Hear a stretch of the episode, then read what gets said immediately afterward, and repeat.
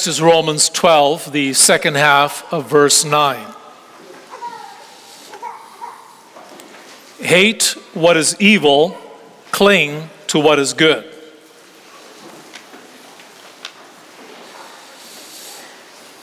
After the sermon, let's sing together Psalm 72, stanzas 1 through 5.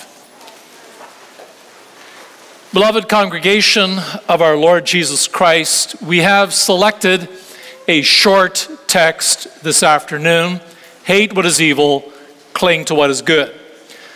Now, it's not just short, it also seems to be taken a little bit out of context because the full sentence reads, verse 9 Love must be sincere, hate what is evil, cling to what is good.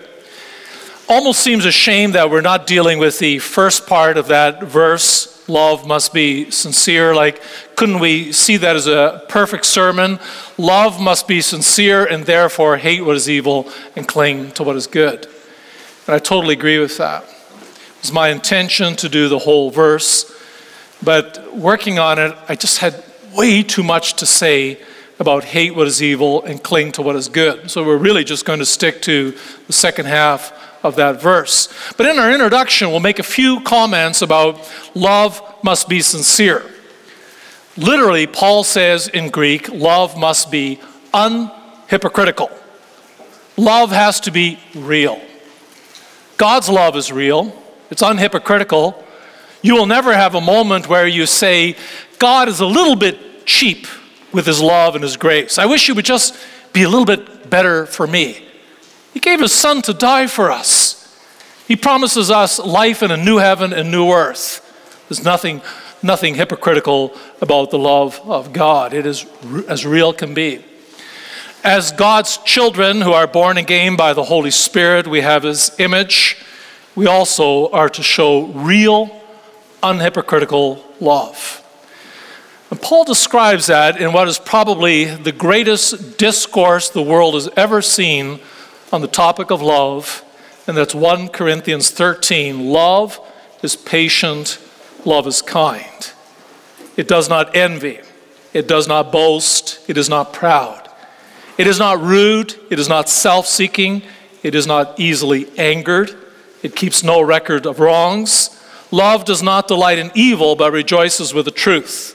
It always protects, always trusts, always hopes, always perseveres. That is real love. It's unhypocritical. Anyone who can love in this way builds relationships, improves the lives of other people around him or, or her, and creates peace and joy.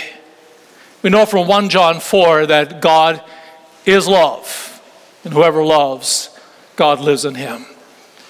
And as one famous writer once put it, to love another is to see the face of God. Love truly is a demonstration of the image of our God. Now, it must come as a bit of a shock for some people that right after Paul says love must be sincere, he blurts out the word hate. Hate what is evil. The positioning of those two words, the juxtaposition of these two words, love and hate, is jarring. It, it sounds terrible. But the fact is, Paul's making a point, and the point is that true love does not love everything. True love does not mean you love all things. There are some things that you should not love. And that's what we're going to look at in our sermon, which we summarize in this way Real love does not love everything. We'll see three things we do not decide what is good and evil. Choosing between good and evil is intense. Good is good for you, bad, evil is bad for you. So we'll start with we do not decide what is good and evil. I think you'll all agree that if this is the motto of your life and if you practice it, that you hate what is evil, cling to what is good, you'll have a good life.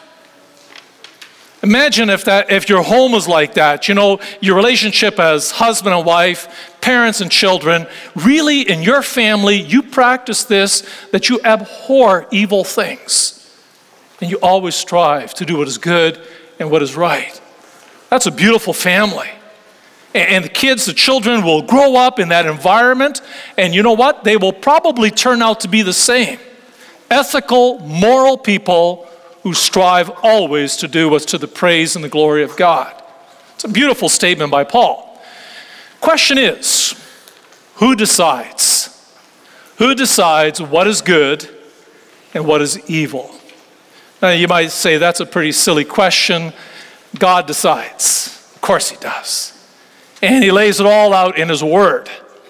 And I totally agree with that, but it's not as simple as some people would think. It's amazing what people can do with the Word of God. Here's some real life examples. You meet a young man in the congregation, he's made profession of faith, he goes to Lord's Supper, you're chatting, and he tells you that he and his girlfriend have moved in together. And as minister, you're trying to steer the discussion around. You're going to come to the seventh commandment, but he already knows where you're going to go, eh, eh, where you're going to go with that. And he says, "I know what the Bible says.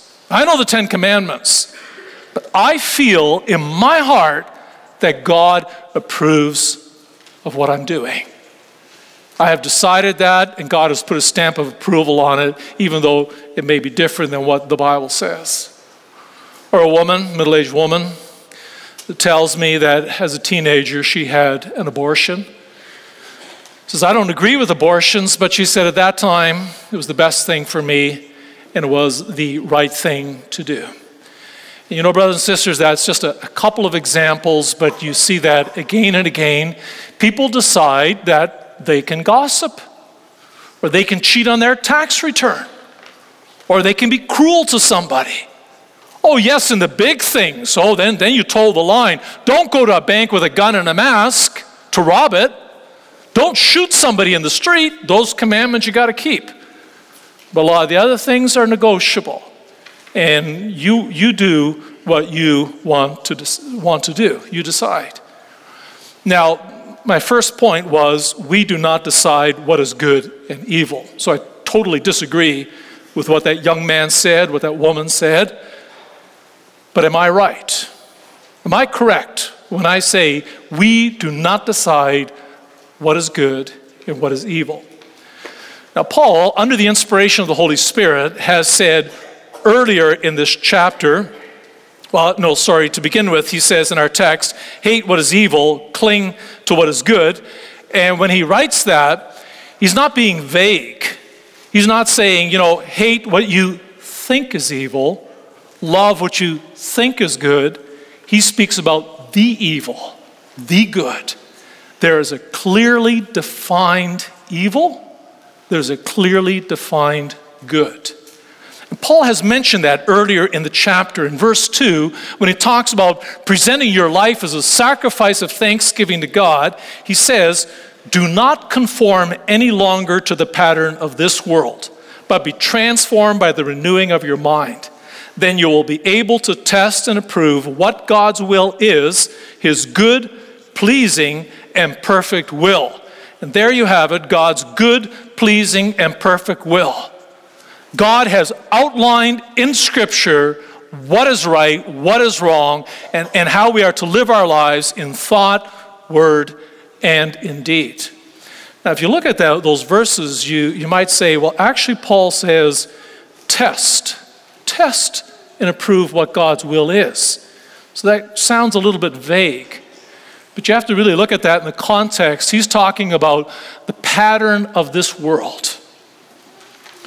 The lifestyle, the pattern of this world is evil. You want a way out of that?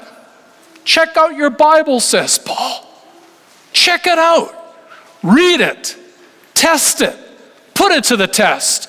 And you will find that you approve it again and again and again. The only way to break out of the pattern of this world, the only way to, to live to the glory of God, is to dig into His Word and find that it always tells you what to think, what to say, and what to do to the glory of God and to the upbuilding of your neighbor.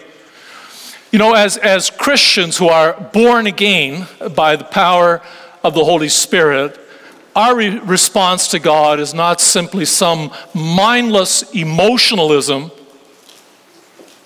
No, there's passion, all right, but it's a knowledgeable passion, a studying of God's Word, which teaches us what His perfect will is and how we are to live by it. If you dig into God's Word and you do that prayerfully, you will know how to live your life.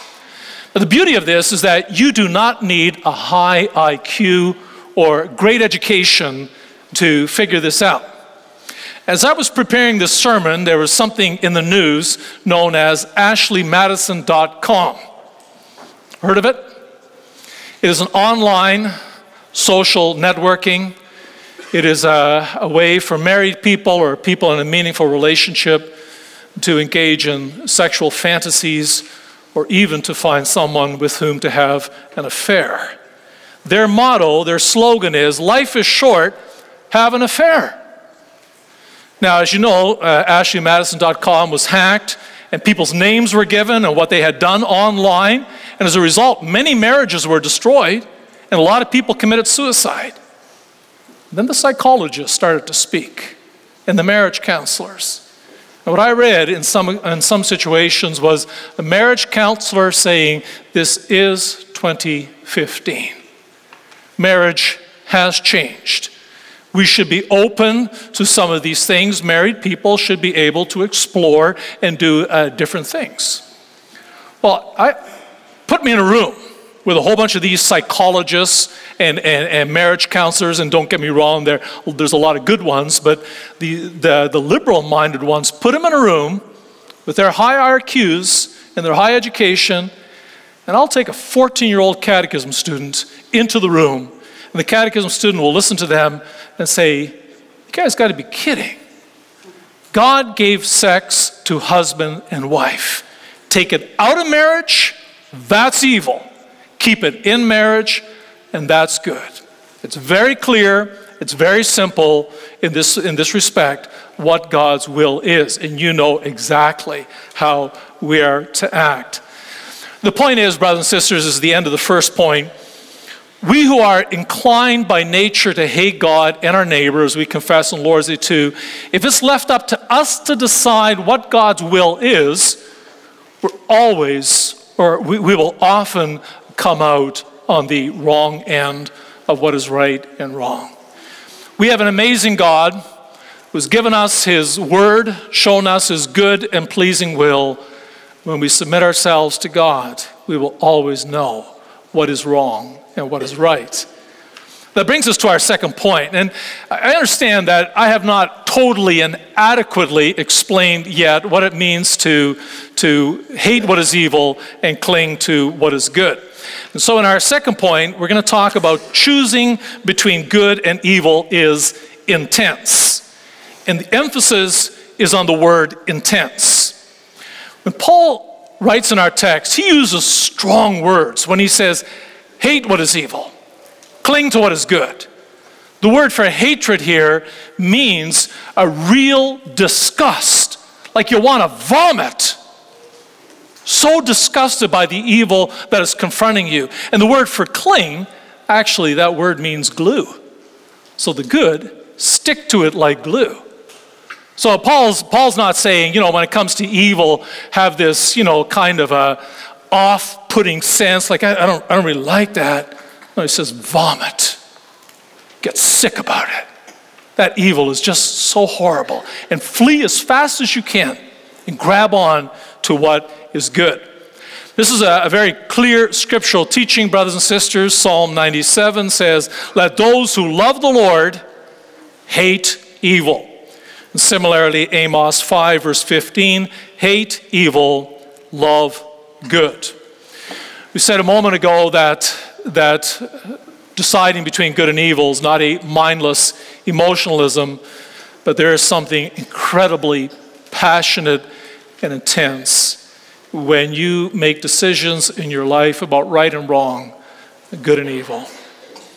The man or woman, the boy or girl who walks closely with God and enjoys the work of the Holy Spirit in his or her life is disgusted with evil and rejoices in what is good and pleasing to God. Let me take a little example here, nothing heavy. Talk about gossip. And before you think I'm pointing a finger at anybody, uh, I'll be honest. I am a gossip. I do gossip. It's something easy to fall into. You can gossip with your wife, with your friend, with a colleague.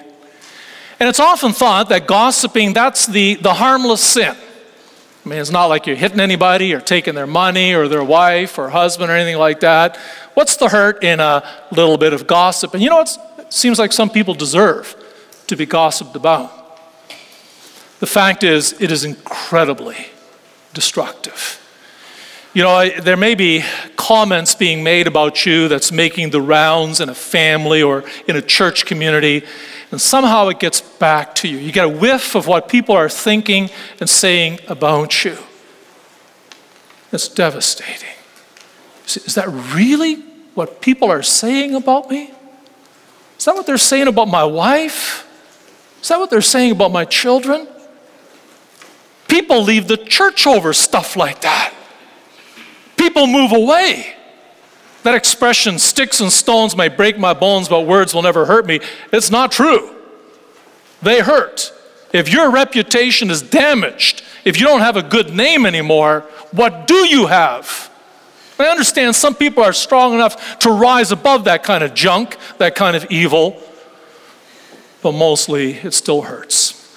And therefore, if we listen to what Paul is saying, if we're in a situation, you're sitting with your wife or husband, or with a, with a group of friends, and someone starts to talk about a person or a certain family and start to say some pretty nasty things about them, you should be running for the washroom, ready to vomit in the toilet. Because this is evil. This is disgusting. This is hurting another person. And Paul says, hate what is evil. Get away from it as fast and as far as you can. This applies not just to, to, to gossiping, it, it, applies to how you do a business deal, how you treat other people financially or as an, an employee, how you file your tax return. Are you honest in your tax return? What you look at on your computer. And all these things. Be disgusted with the evil and stick like glue to what is good. Now, we understand that this is easier said than done. And the Apostle Paul, he appreciates that. And you know that he said in Romans 7 I find this law at work when I want to do good. Evil is right there with me. And he says, It happens time and again in my life. I want to do the good thing, and I do what is evil. That's the struggle that we all have. We're not perfect. We do sometimes cling to the evil, or at least we let it, you know, get into our lives to a certain extent. So, what's a guy to do? Well, Paul says right away, Who will rescue me from this body of death? Thanks be to God through Jesus Christ our Lord. We have a Savior, brothers and sisters, also one who enables us to hate what is evil and cling to what is good. What did he do for us? We saw that very clearly this morning when we read together the form for baptism. In our Lord Jesus Christ, there is a twofold washing in his blood and in his spirit. First thing Jesus did for us is he shed his blood to wash away all our sins so that we're right with God. Then he gives us his spirit to be born again. As Paul says in Galatians 2, verse 20, that I am crucified with Christ. So I no longer live, but Christ lives in me. I can live a new life in the blood and spirit of Jesus Christ. Now, Christ also set beautiful examples for us. We see how when he was tempted by Satan to, to bow down and worship him, he told him to get lost in no uncertain terms. And when the leaders of the day they tried to schmooze him and get him into their circle, he would have nothing to do with their flattery. He gives us an example, but more important than the example is the power of his blood and his spirit.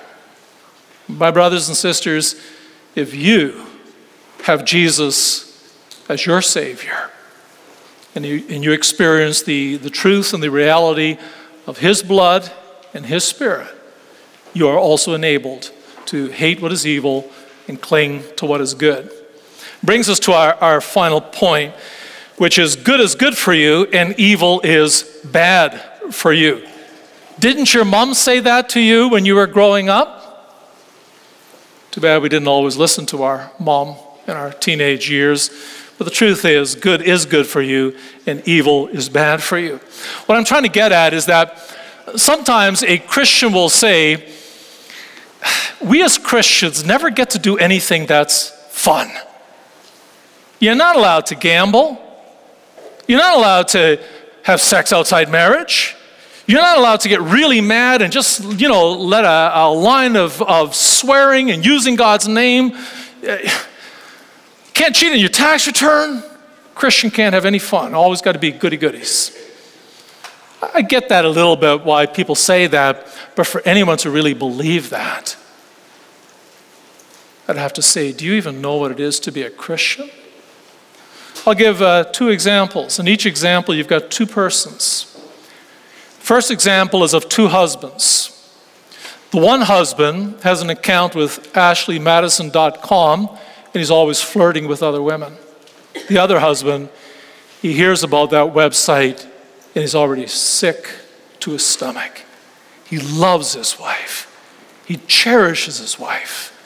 She is the apple of his eye, and he will only do what is good for her and their marriage. Who's having fun? Who's having fun here? Another example two, two men, both businessmen. The one businessman, for him, it's always about money. And if that means, you know, ripping off the customer or, or paying your employees poorly, doesn't matter because you're making money.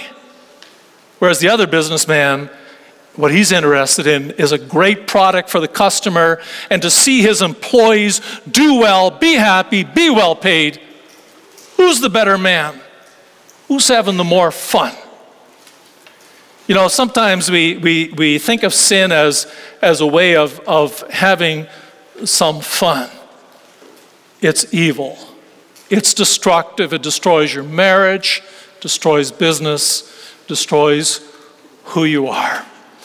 If we think of God's will, if we think of God's commandments where He tells us how to love Him, how to love our neighbor, honor your dad and mom, honor your neighbors, his money, his name, his, his, his spouse. To know this and to follow this, brothers and sisters, is a breathtaking freedom. Life as it was in paradise before the fall into sin was stunning. It was gorgeous. It will be that way again in a new heaven and new earth. God shows us real joy. God shows us how to have a beautiful, breathtaking life, to, to, to bear the fruit of the Spirit, to keep the commandments of God, and be filled with joy in our relationship with Him and with one another. Again, it all comes back to our relationship with Jesus Christ. What an amazing Savior this is. His blood, His Spirit, the power to transform life, to be able to look at God's will and be able to keep it. We have a good Savior. We have a good God. And He shows us, He enables us to hate what is evil and cling to what is good. Amen.